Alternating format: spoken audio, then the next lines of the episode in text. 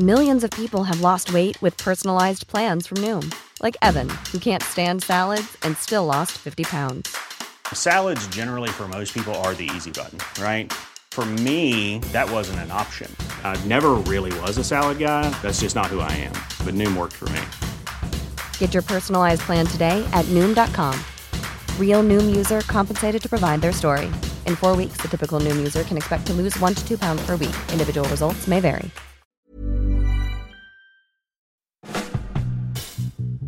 Hola amigos, bienvenidos. Esto es Sin Comentarios, el programa con los temas que a todo el mundo le interesan y las opiniones que nadie pidió.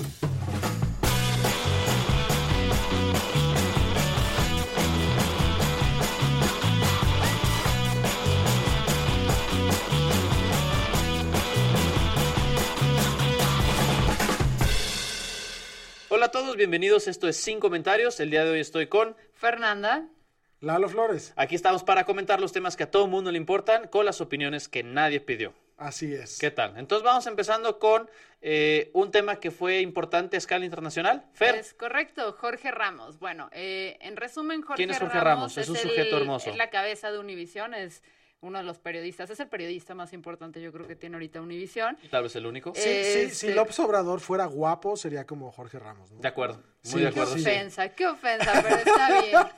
Este, entonces, Jorge Ramos estaba en Venezuela haciendo una entrevista a Maduro, una entrevista que duró exactamente diecisiete minutos, eh, que empezó un poco ruda, porque Jorge Ramos le pregunta, eh, le, le, le llamo señor presidente o dictador, ¿no? Entonces, desde ahí puso el tono de la entrevista por donde iba, y estuvo cuestionando a Maduro eh, sobre todo el rollo de, del problema de la ayuda humanitaria, de la crisis humanitaria que están teniendo en Venezuela. Y eh, Maduro aparentemente estaba aguantando, incómodo, pero aguantando, cuando de repente este Jorge saca un, un video donde se ve gente recogiendo comida de, de un basurero para, pues, para comer, porque están fatal, y diciendo que pues necesitan otro presidente, ¿no? ¿Tienen que, tienen que sacar la comida de la basura? Sí, tenemos hambre, tenemos agua, Maduro ahora lo sabe, en esta mierda.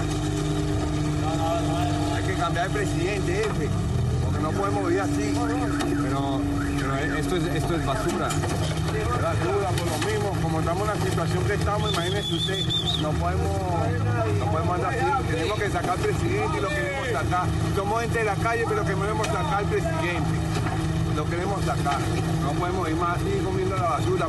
Tengo voy para treinta y seis años y primera vez en mi vida que yo, que yo hago esto por mis hijos, por mí. ¿Ves? No, ¿cuándo tienen que hacer esto? Todos los días, todos los días, porque ahorita un sueldo no alcanza para nada. Y en ese momento eh, Maduro, pues el equipo de Maduro confisca el, el equipo, las cámaras, los celulares de, de Ramos, del equipo de, de Univision, y eh, los ponen ahora sí que los aíslan, ¿no? Un rato. Eh, Y eso es prácticamente lo que sucedió, ya, ya lo liberaron, creo que ya está, o sea... ¿Ya está en Miami? Ya está en Miami. Eh, pero el equipo o las cosas que tenían pues las sigue reteniendo el gobierno de Venezuela, dicen que las van a dar, las van a regresar, nada más regresaron el celular de Jorge eh, formateado por completo. Eh, entonces, bueno, esa es la situación que tenemos actualmente, señores. Yo, ah. yo quiero a, a hacer un comentario. ¡Qué pinche miedo! Sí. No estar en una entrevista y que de pronto diga el, el, que, el que parece el, ¿El, el dictador? dictador más temido de Latinoamérica, que diga... ¿Qué ¿Más? pasó? ¿Qué, qué, ¿Qué cosa me ibas a preguntar? Qué, qué horrible invitación. La República Bolivariana de Venezuela no va a permitir esto, ¿eh? Necesitamos trabajar en tu imitación. Ya te pareces demasiado a él como para que lo imites así de mal, güey. No, es que qué pinche locura, güey. Sí, no sé. De acuerdo. O sea, imagínate, estás haciendo una, una entrevista y de, que de repente digan, quedan todos retenidos en el país. O sea, tú no sabes si son las dos horas que porque o si lo, te quedas ahí para siempre. Los aislaron, o sea, uh-huh. el, el crew, el crew del equipo de, el equipo de Jorge Ramos eran como siete personas y los aislaron. Les pidieron contraseñas de celulares y a los que se dejaron, pues, adelante, y los que no, pues, no, les formatearon las memorias y que estaban, que estuvieron aislados. ¡Qué pinche miedo! Yo pensé que íbamos a estar en una situación muy similar a la de Argo, la película esta de Ben Affleck, donde se quedan atrapados los del el consulado americano en, en Irán. Uh-huh. Entonces dije, ay, por favor, que salga Ben Affleck en cualquier momento rescate, que, cargando en brazos a Jorge Ramos, ¿no? Que, Vest- que lo saque. Pero, pero vestido de Batman. Vestido de Batman. Sí. No, vestido de Daredevil. Vestido de Daredevil, ciego, buscando a Jorge Ramos. Tú eres Jorge Ramos tocando de la cara. A mí cuando, cuando me llegó la, la información de la noticia, que de hecho me enteré por el WhatsApp de Ángel, eh, juré que aquí era este el evento que iba a detonar una tercera guerra mundial. Ángel, imagínense que, que Jorge Ramos se hubiera quedado ahí detenido por días. Uh-huh. ¿Qué hubiera pasado? ¿Qué se hubiera tenido que activar? ¿Qué hubiera tenido que haber, esta- haber hecho Estados Unidos? ¿Qué hubiera tenido que haber hecho México? ¿Qué, ¿De qué manera se hubieran posicionado otras potencias detrás de Venezuela como son Rusia o China? ¿Qué hubiera pasado? Eh, eh. Pues México está muy fácil la respuesta, ¿no? Eh, eh, a uno no le gusta que se metan, como dijo, eh, en los problemas de casa los, los otros. O sea, se vio bastante flojito. Entonces no, creo pero que sí, me... sí hubo un pronunciamiento oficial. Y además Marcelo Obrado estuvo monitoreando no. la situación ah, de bueno, manera Marcelo muy cercana. Ah, bueno, Marcelo colaboró mucho. También sí, Jorge, porque Jorge Ramos, Ramos. Lo, lo dijo de manera muy puntual. Porque... Perdón, se me olvida que cuando en el gobierno de, de López Obrador no hay más que... Hay más personas, ¿no? No sé por qué suceda eso. Pero a ver, ¿qué hubiera tenido que haber hecho México si se queda retenido en Venezuela un ciudadano mexicano por días? Depende a quién estemos dejando ahí. Si es a Tolini, ah, ok. Sí, no, sí, sí, sí. Si es a Tolini se lo pueden quedar. Les, claro. les mandamos el paquete entero, Noroña. Les mandamos, les mandamos las croquetas para que... Yo, a Noroña no, porque si les mandamos a Noroña nos van a acusar de mandar armas biológicas. Sí. Entonces creo que estaría, estaría gacho, ¿no? Pero que o sea, se quedan con Jorge Ramos, ¿qué hubiera tenido que haber pasado? ¿Qué debió haber hecho México? Pues un, de entrada un posicionamiento, supongo que dimo, di, de, diplomático. Si estás ahí, eh, Pablo Quesada, por favor escribe qué hubiera hecho, qué, li, li, li, literalmente qué habría tenido que hacer México. Este... O no aludas al, al YouTube Live a la mitad de la grabación del podcast. Ah, ¿qué te sabe, parece saben esto? Que hagan lo que quieran. Pero lo que a los que estén sacados de onda, gana. Recuerden que los miércoles hacemos el live de este Ay, programa. Pues sí, y que a Lalo le cuesta mucho trabajo dividir su atención. No puedo. No puedo. Yo, a mí me gusta la solución de Ben Affleck, pero puede ser si quieres con el Chespirito. Con el chanfle. Sí, lo que tú quieras. No con el chanfle estaría el chanfle. Muy bien, ¿sí? ¿No? Que de repente el chanfle se empieza a caer en la, en la frontera entre Colombia y Venezuela y está el caos que genera que destruye el Palacio Nacional en, en, en Venezuela. Me agrada. Todo, todo perpetrado por el chanfle. Todo perpetrado Ese por el chanfle. Ese señor al que y se Florinda le caían Mesa. Los pantalones. A ver, bueno, entonces por Florinda Mesa. Y, que, y, que, y cuyo intérprete ya falleció. Ok. ¿Qué oh. sugieres? Yo, que ¿sabes el Papa qué? Francisco es el chanfle. Espérate, podemos disfrazar a Lalo de Maduro, pero está bien. Entonces, pues esa es la noticia de, de Jorge Ramos. ¿Pero qué sea... debe haber hecho México? ¿Qué, si se bueno, hubiera quedado? El, el posicionamiento de entrada fue, eh, solicitamos la inmediata liberación de Jorge Ramos, este, pero creo que si hubiera sido, si se hubiera prolongado por días, sí deberían uh, tenido que haber mandado una, una comisión de, de, de diplomáticos a ver qué pedo. Claro. Pienso yo. Por supuesto. Este, definitivamente no, no habría eh, ninguna cuestión violenta. Por la postura del gobierno federal, no, no tendríamos, yo creo que no habría amenazas de eh, la guerra, violencia y ese tipo de cosas. Ok. Este, pero sí, te, sí habrían tenido que actuar de manera firme. Pero ah. habrían o hubieran, porque eso es otra cosa. O sea, yo sí siento que este gobierno, y no es este nada más, no, no es exclusivo, pues les vale madres, ¿no? Tienes el, o sea, la voz de los ciudadanos y del periodismo no les importa. Tenemos el caso del activista Samir que acaban de asesinar, uh-huh. les vale, o sea, obviamente se yo creo que de si de repente modos. Se hizo la consulta tal cual, no se retrasó, no nada, no, no detectaron que podría ser como que algo peligroso que mataran a un activista precisamente de ese tema. Eh, entonces en el periodismo, pues yo también siento que es como, ah, pues ¿para qué se van a meter donde nadie les marcó, señores? O sea, creo que el que hubieran y lo que harían este gobierno, ya sé que Brad sí colaboró y todo, pero al fin y al cabo todos marchan como quiere el señor, ¿no? López Obrador. Sí. Bueno, ahorita lo vamos a tocar eso en el segundo tema de la Guardia Nacional. Yo creo oh. que hubiera sido una, una cosa que me hubiera parecido muy interesante. Si se hubiera quedado Jorge Ramos por algunos días, tal vez hubiera sido el desencadenante que Donald Trump había estado buscando para generar un conflicto armado. Si hubiera pasado eso, hubiera sido muy interesante que el, el detonante de la guerra hubiera sido... la captura de uno de los periodistas que corriste de alguna de tus conferencias de prensa dos años antes. Imagina, mexicano. Exa- Nadie Ajá. retiene a mis latinos más que Ajá. yo. Sí, ¿qué les pasa? Sí. ¿Lo Ajá. pusieron en jaulas? No, qué falta de respeto. Es vamos a la guerra. Tengo la exclusiva, tengo la patente, you're fired. Ajá. Pero en fin, veamos cómo progresa el asunto con Venezuela. Yo sí tuve dos horas después de haber leído lo de Jorge Ramos, donde dije ya, aquí viene la Tercera Guerra Mundial. Cuando vi que ya este, el gobierno de Venezuela había dado la orden de que se regresaran a Miami, fue con... Ay, ok. O sea, okay. sí estabas de lo que se dice culifruncido, Guillermo Vega. Exactamente. Pero, pero cuando exactamente. Memo no está culifruncido. Cuando estoy lejos de ustedes. Nada más ahí puedo relajarme. En fin, ese es el asunto con Jorge Ramos, ¿no? Muy bien, amigos. Ahora, qué emoción. A nivel nacional sucedió una cosa muy interesante, muy importante el jueves de la semana pasada. Lalo Flores. Fue fantástico, muchachos. Fue como si fuera el campeonato del Atlas, pero de la política, amigos. Así de emocionante. Una fue. cosa así de improbable. Así de improbable. Ya, ok. Eh, con unanimidad de votos, el Senado mexicano eh, aprobó el, el dictamen de la, de la ley que promulga la creación de la Guardia Nacional con modificaciones, vuelvo a decirlo, unánimemente. ¿Qué quiere decir? Que todos y cada uno de los senadores presentes votaron a favor.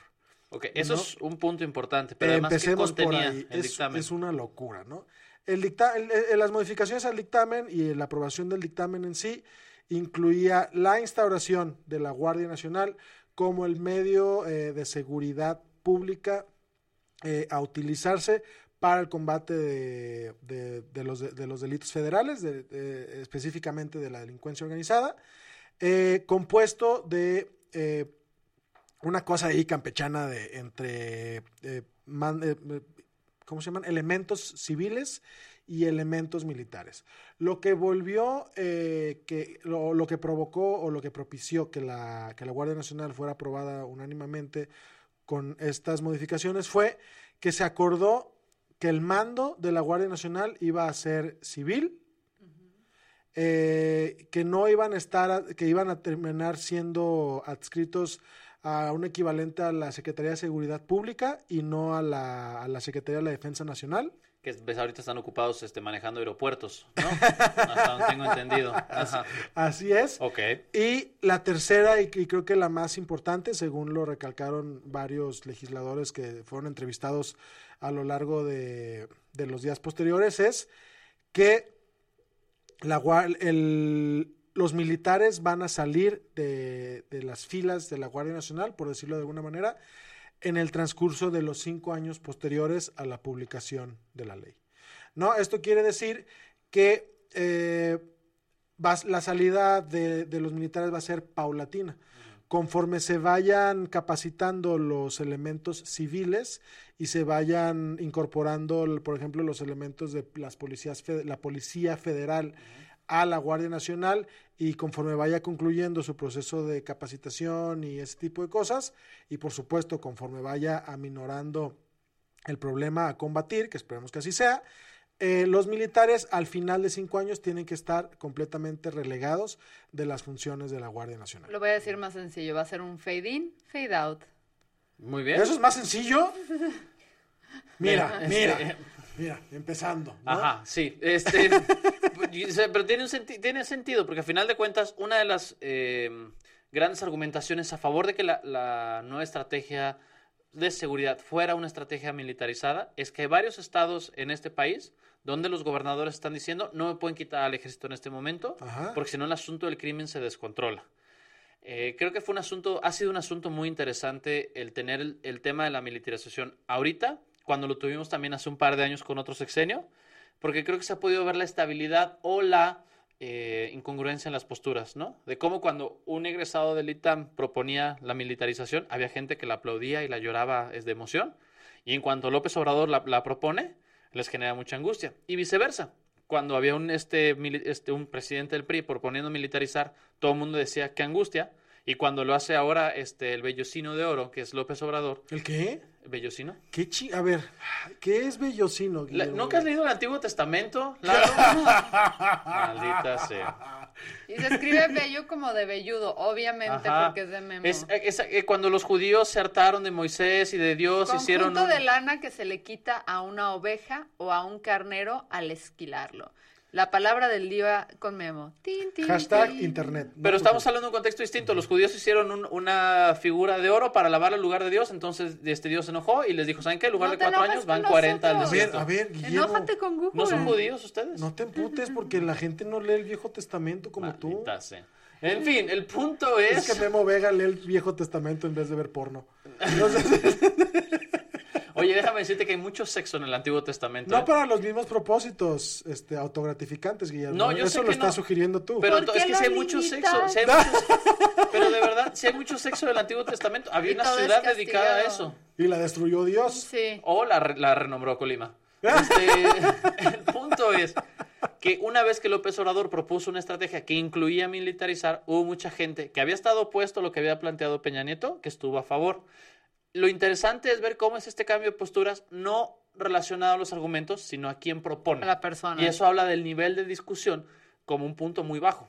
Afortunadamente, después de mucho discutirse, las mismas personas que discutían que cuando Peña Nieto propuso la ley de, de seguridad interior no debía sugerir un, una militarización, también estuvieron argumentando en el Senado, en el Congreso, creo que fue en el Congreso, que no debería militarizarse. Uh-huh. Llegamos a un punto donde el mando civil implica que la Sedena no va a estar a cargo de la seguridad y, por lo tanto, me parece que va a ser relativamente más sencillo monitorear el trabajo de los miembros del equipo de seguridad. Sí, y otra cosa muy importante es que los militares que vayan a participar de las actividades de la Guardia Nacional este, pu- pueden ser considerados como civiles. Está un poco complejo ahí el, el marco legal, porque no van a perder su fuero militar. Los que ya son militares, solo los que ya son militares, no van a perder su fuero militar, y los que van a estar de nuevo acceso o de nuevo ingreso van a, van a estar como, como civiles.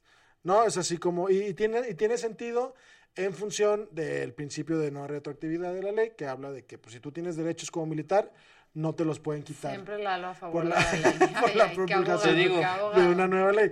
Este es el momento, el espacio para posturas oficialistas. No, con Lalo oficialista, Flores. Es a favor de la ley, es como tú a favor de la salud mental. Ajá. Maldita sea. Entonces, al final de cuentas, después de que López Obrador dijo que no quería que la Guardia Nacional fuera a terminar siendo una calca de la Policía Federal, pero con otro nombre, eh, parece que incluso el, el día posterior, el viernes, Este, dijo sentirse conforme con, el, con las modificaciones al dictamen.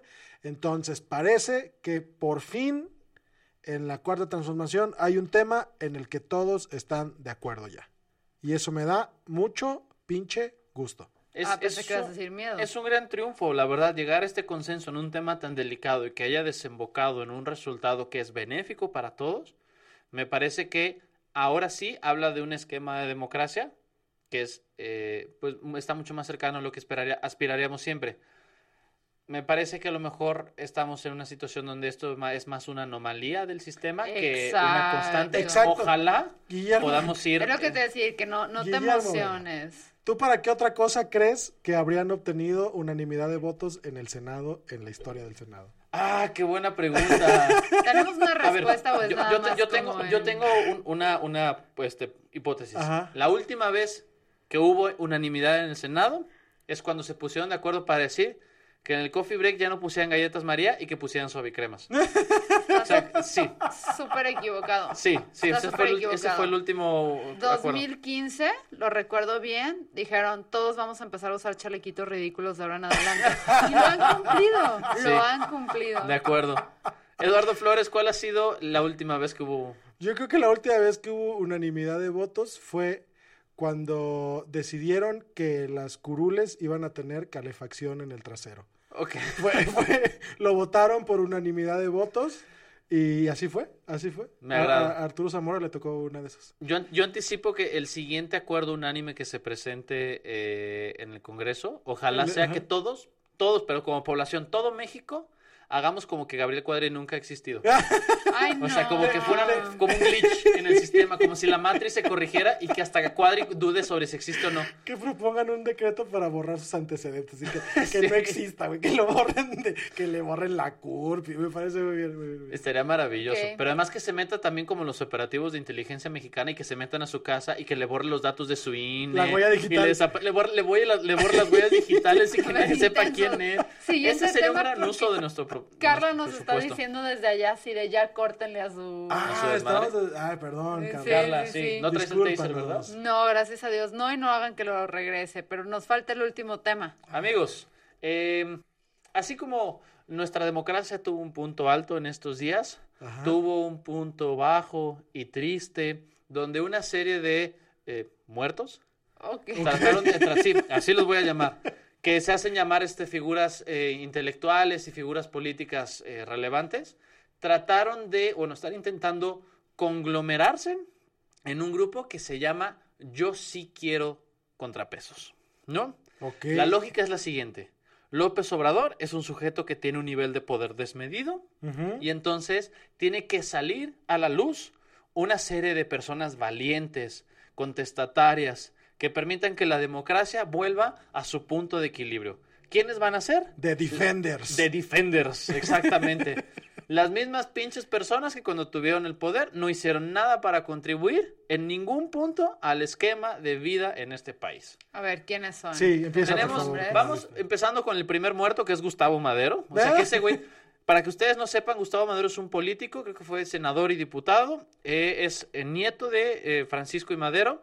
El único mérito que ha tenido en la vida es ser nieto de Francisco I. Madero. Es claro. Fue presidente del PAN en algún momento y después de haber tenido tres años de completo anonimato, regresó a decir, oigan, no estoy muerto, sí, este, me desenterraron, ya me exhumaron, aquí estoy yo y quiero ser un contrapeso contra López Obrador. Cámara, ok. Perfecto. Entonces, desde una iniciativa que propuso Javier Corral, gobernador de Chihuahua, que a mí me parece que es una de las pocas cosas relativamente presentables que tiene el PAN. Sí, es lo que te va a decir. Se conglomeran eh, algunas personas importantes, este, comillas, comillas, comillas, comillas, como Agustín Basabe, mejor conocido como eh, expresidente del P R D y la morsa que sale en Alicia del País de las Maravillas. Ok. Eh, está este Emilio Álvarez Icaza, el diputado, el creo que senador o diputado a independiente. A mí Álvarez Icaza me cae bien. Ah. Sí, con a sus... Ver, con sus comillas, comillas. A mí me caía bien hasta que se subió a, a, al, al, PAN. Al, al PAN, P R D y M C, ajá, para poder frente. Llegar. Sí. Está el hijo de Colosio, Luis Donaldo Colosio Riojas, está Lucía Riojas, está la senadora Marta, ¿es senadora? Marta Tagle. Que a mí ella también me agrada. Me parece que es un perfil es, relativamente sí. sensato. Y está Xóchitl Gálvez, la recuerdan por nada. ¿Ah? Sí. Hay un montón de gente en la, en la publicación, porque esta nota salió en Reforma, también se refería que estaba eh, Enrique Alfaro y Juan Villoro, y Alfaro se, de volada de se bajó. Dijo, no, chingan a su madre. Y imagínense, para que Alfaro diga, ¿saben que yo no con esto no me junto? Siendo que él es amigo de Augusto Valencia. Ya dijo, ¿cómo va? ¿Van a firmar otros en mi carta? O sea, no voy solo, no me Ajá. interesa, gracias. Y el impresentable de Fernando Belaunzarán, que es, yo creo que... Eh, como una comi- debe ser como el héroe de acción de los menonitas, porque es el que se ve relativamente menos pálido. ¿Han visto el personaje este, el como que es el, el malo de la película El Código Da Vinci? Sí, el, el, pero sí, a favor de el que la se flagela. El que, el que se flagela. Ese, ese, yo cada vez que veo a Fernando Belaunzarán me acuerdo de ese güey. Así es como lo veo. El, el hecho de que uses el adjetivo impresentable me hace pensar que tienes cincuenta y siete años. Gracias. Eh, sí los tengo. Ah, qué sí, bueno. Mírame, o sea, ¿qué más te puedo dar? Tengo, o sea, mi, cuer- mi I F E dice veintinueve, mi cuerpo dice cincuenta y siete. Ok, entonces ellos van a ser el contrapeso de AMLO. Esa es la lógica. Que este o sea, es un... que de uno oye, de ellos oye. va a salir un candidato en seis años, según ellos. Pues por lo menos eso es lo que se están planteando, ¿no? Ahora, una cosa que es bien importante, la pregunta es, ¿cómo reaccionó López Obrador ante este grupo de muertos vivientes? Sí, aquí estoy viendo una sonrisita de esa de cuando, como decías tú, que es modelo de dientes postizos, ajá, porque se le ve muy linda. Ay, pero ve que se eh, López Obrador es, es modelo de Corega, muchachos. Ustedes no, ustedes no me creen. Los calificó, y que me parece calificativo más adecuado, de ternuritas. ¿Les dijo ternuritas? Ternuritas, sí. Dice la nota del, del Financiero, el presidente Andrés Manuel López Obrador calificó este martes de ternuritas a los integrantes de un supuesto grupo de oposición. Decirles ternuritas es nomás para no decirles me la superpela, ¿no? Exactamente. Sí, no es el tipo de actitud que quieres en un presidente, ¿no? Exacto. Porque no, pero... también ese ternuritas está lleno de condescendencia, así como, ay, sí, será superpela. De aquí a, como dice Atolini, cuarenta años voy a mandar yo. Pero siendo bien sí. honesto, si tú tuvieras un grupo de opositores, sería muy difícil mantener como una... A, a, este, a este nivel, como este grupo de opositores... Eh, ¿Qué? ¿Es un, gru- es un grupo de, de redes sociales? Es un grupo de opositores que se quieren sentir influencers más que realmente hacer su trabajo y convertirse en un punto a favor para la no democracia. No sé, o sea, tipo, o sea, le daría... el beneficio, tipo, Corral creo que no está tan, tan mal, yendo por mal camino. Javi, o sea, se sí. me hace, porque aquí yo creo que su error fue más bien involucrarse aquí, o sea, ser contrapeso no es algo que te puedas autodenominar, o sea, no es como, ah, yo voy a ser contrapeso porque te dejas ver super loser, Ajá, o sea, ex... tienes que super ser el contrapeso loser. Que quieres ser. A- además, el frente. Que quieres ver. Debe ser el contrapeso que quieres ver. Y en ese sentido, Corral yo creo que iba por muy buen camino, eh, y sigo sintiendo que va. Y no necesita tanto de esta gente. No, lo peor del caso, más bien es como es, dan ganas de decirle a Javier Corral, güey, ¿por qué te estás juntando con estas personas? Si o sea, ¿por qué no, no seas amigo de Fernando Belaunzarán? O sea, ten otros amigos. A, a mí Fernando además... me queda bien por su postura en torno a la mota, entonces es lo único que voy a pero decir. Pero es, todo el mundo, o sea, muchísima gente tiene esa postura respecto a la mota. Alex Lora tiene esa postura respecto pero a la no mota. Pero no están en gobierno hablando públicamente sobre esa postura. Alex Lora no está en gobierno porque no quiere. Así Te es. Garantizo que en no este momento... ¿Por qué no pasa el antidoping? Güey. Eh? No, si hubiera un antidoping, tampoco. Nadie lo pasaría. Nadie pasaría el antidoping. Nadie. No. no. Como entonces, amigos, lo que yo quería plantear es lo siguiente. Venga. Este... Se trabó. Conglomerado. Sí, se, se trabó. Ay, puto, que dijiste, ya se trabó, pero no, soy tu presidente.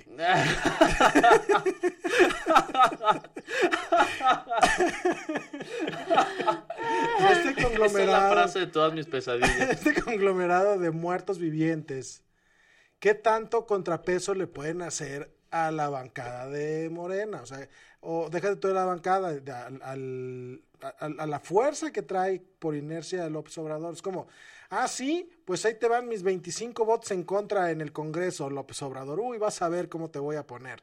A ver, creo que ni, ni siquiera llegan a ese nivel de, de, de oposición. Si ni siquiera pueden ser un grupo que se puedan validar moral o profesionalmente en la esfera pública, en la parte operativa de generar un contrapeso dentro del Congreso, por supuesto que no lo van a lograr.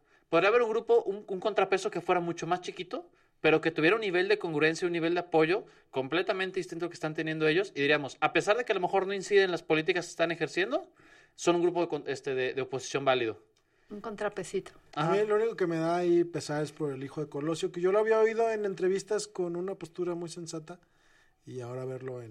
Es que creo que es una cosa que vamos a estar viendo todo el sexenio. La gente que se quiere posicionar políticamente... con el puro ejercicio de oponerse a López Obrador. Y es lo no, que está haciendo Alfaro. Es que, pero es que, es, es que se quieren posicionar, pero sí es necesario un contrapeso. Y ojo, no estoy defendiendo a estos como contrapeso del grupo político, uh-huh. pero sí es necesario un contrapeso porque estamos viendo un gobierno particularmente... Eh, pues podemos decir autoritario ya, no sé si ya es la palabra no indicada. Particularmente, me parece que hemos tenido gobiernos igual o más autoritarios, que a lo mejor no tienen este... Este, Para este, tiempos este más recientes, recientes. El de Peña Nieto, tenía el, pan, el Pacto por México, tenía al P A N, al P R D, la bolsa. ¿Qué más autoritario quieres ahí?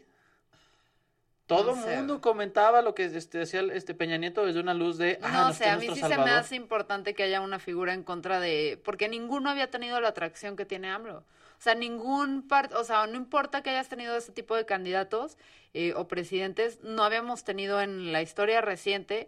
un político que tuviera tal grado de aprobación y que pudiera jalar a gente al nivel que él la está jalando.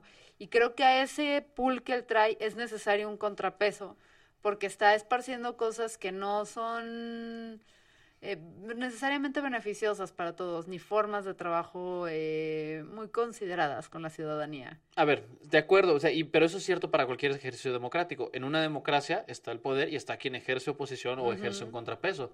Sin embargo, me parece que aquí el planteamiento para tener realmente una oposición viable es la que se gana la autoridad de oposición desde una postura de trabajo, no la que sale y se dice hashtag contrapeso. Sí, piénsalo como una especie de, de, de sube y baja. ¿Cómo se llama ese? ¿Sí es? eh, sí. Balanza. La, una balanza. Ok, por un lado tienes a Lalo Flores y dices, necesitamos un contrapeso y traes dos cadáveres.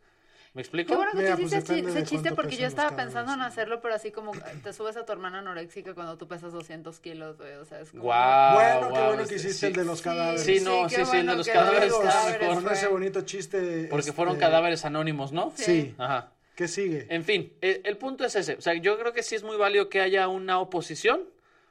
Para poderte autodenominarte como oposición tendrías que tener mucho trabajo que valide que tienes ese perfil en la sociedad. Y me parece que la mayoría de la gente que está en este grupo, lo único que quiere hacer es posicionarse por medio de redes sociales. ¿Estoy de acuerdo con Memo, tú? Sí. Ok, es, ¿podemos ir al siguiente es, tema? Esto es palabra Perdón. de palabra. De... No, no, no. Amigos, antes, de pasar, antes de pasar al siguiente tema, queremos recordarles que pueden pasar a nuestro canal de Patreon y suscribirse para que gocen de los privilegios y beneficios que trae... ¡Privilegio de más! No tantas, de a mí, a mí muchachos, podríamos obviar la canción, pero sí, dense una vuelta al Patreon y ahí este, echen, echen un ojo a lo que tenemos okay. para ustedes. Y va la noticia secreta de la semana. Esta es una noticia que ninguno de nosotros ha leído y la leemos ahorita en vivo y reaccionamos a ella, ¿va? Cámara. Un estudiante de la Universidad Mayor de San Miguel en Cochabamba, Bolivia, perdón, Cochabamba, Bolivia, fue detenido recién... Para empezar, ¿sabían sí. que existía Cochabamba? No. Ok, fue detenido recientemente mientras intentaba rendir el examen de ingreso a la universidad, disfrazado de mujer en nombre de una postulante. Brian, obviamente se llama Brian, de diecinueve años, ya era estudiante de Ingeniería de Sistemas wow. en la Universidad Mayor de San Miguel, pero el seis de febrero intentó volver a dar el examen de ingreso en su universidad, esta vez en nombre de una postulante mujer. Para engañar al personal de la universidad, de universidad se puso una peluca, se maquilló la cara y se vistió con ropa de mujer. Desafortunadamente estaba sentado en la parte delantera de, le, de la sala del y examen. Se le veían los huevos. Donde todos los... No sé, no sé. Aquí, ahora quiero que ese sea el desenlace. Donde todos los profesores y asistentes podían verlo y debido a que se veía más nervioso que los demás solicitantes, rápidamente atrajo su atención.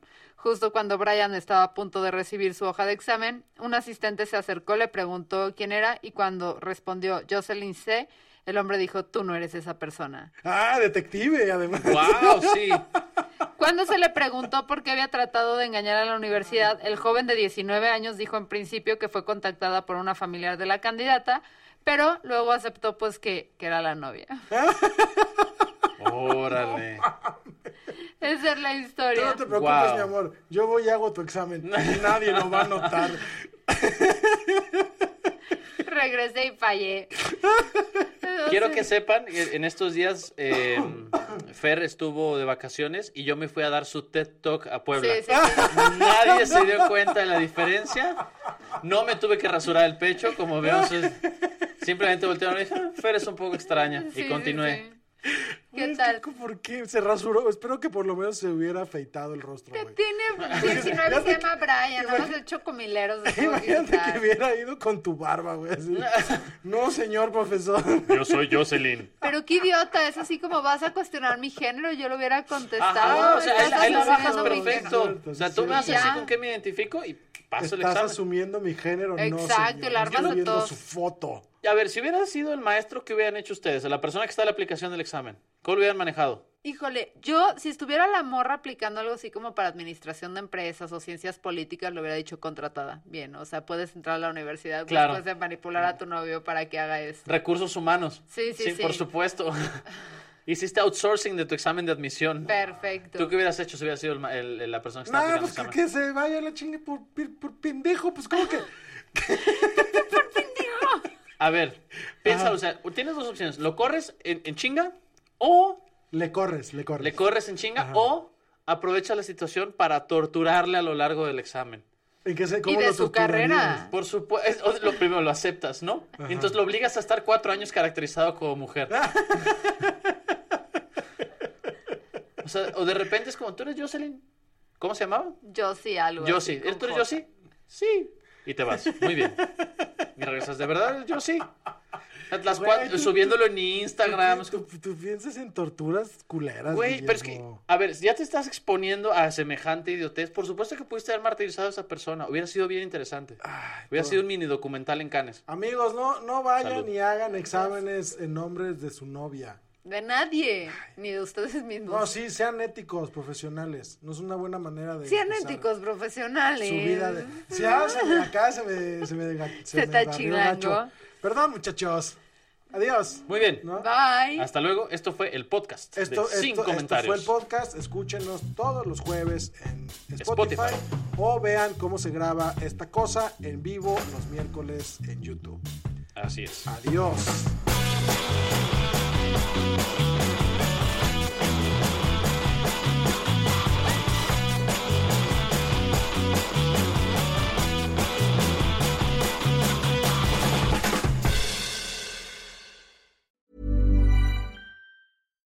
Here's a cool fact. A crocodile can't stick out its tongue. Another cool fact, you can get short-term health insurance for a month or just under a year in some states. United Healthcare short-term insurance plans are designed for people who are between jobs, coming off their parents' plan, or turning a side hustle into a full-time gig.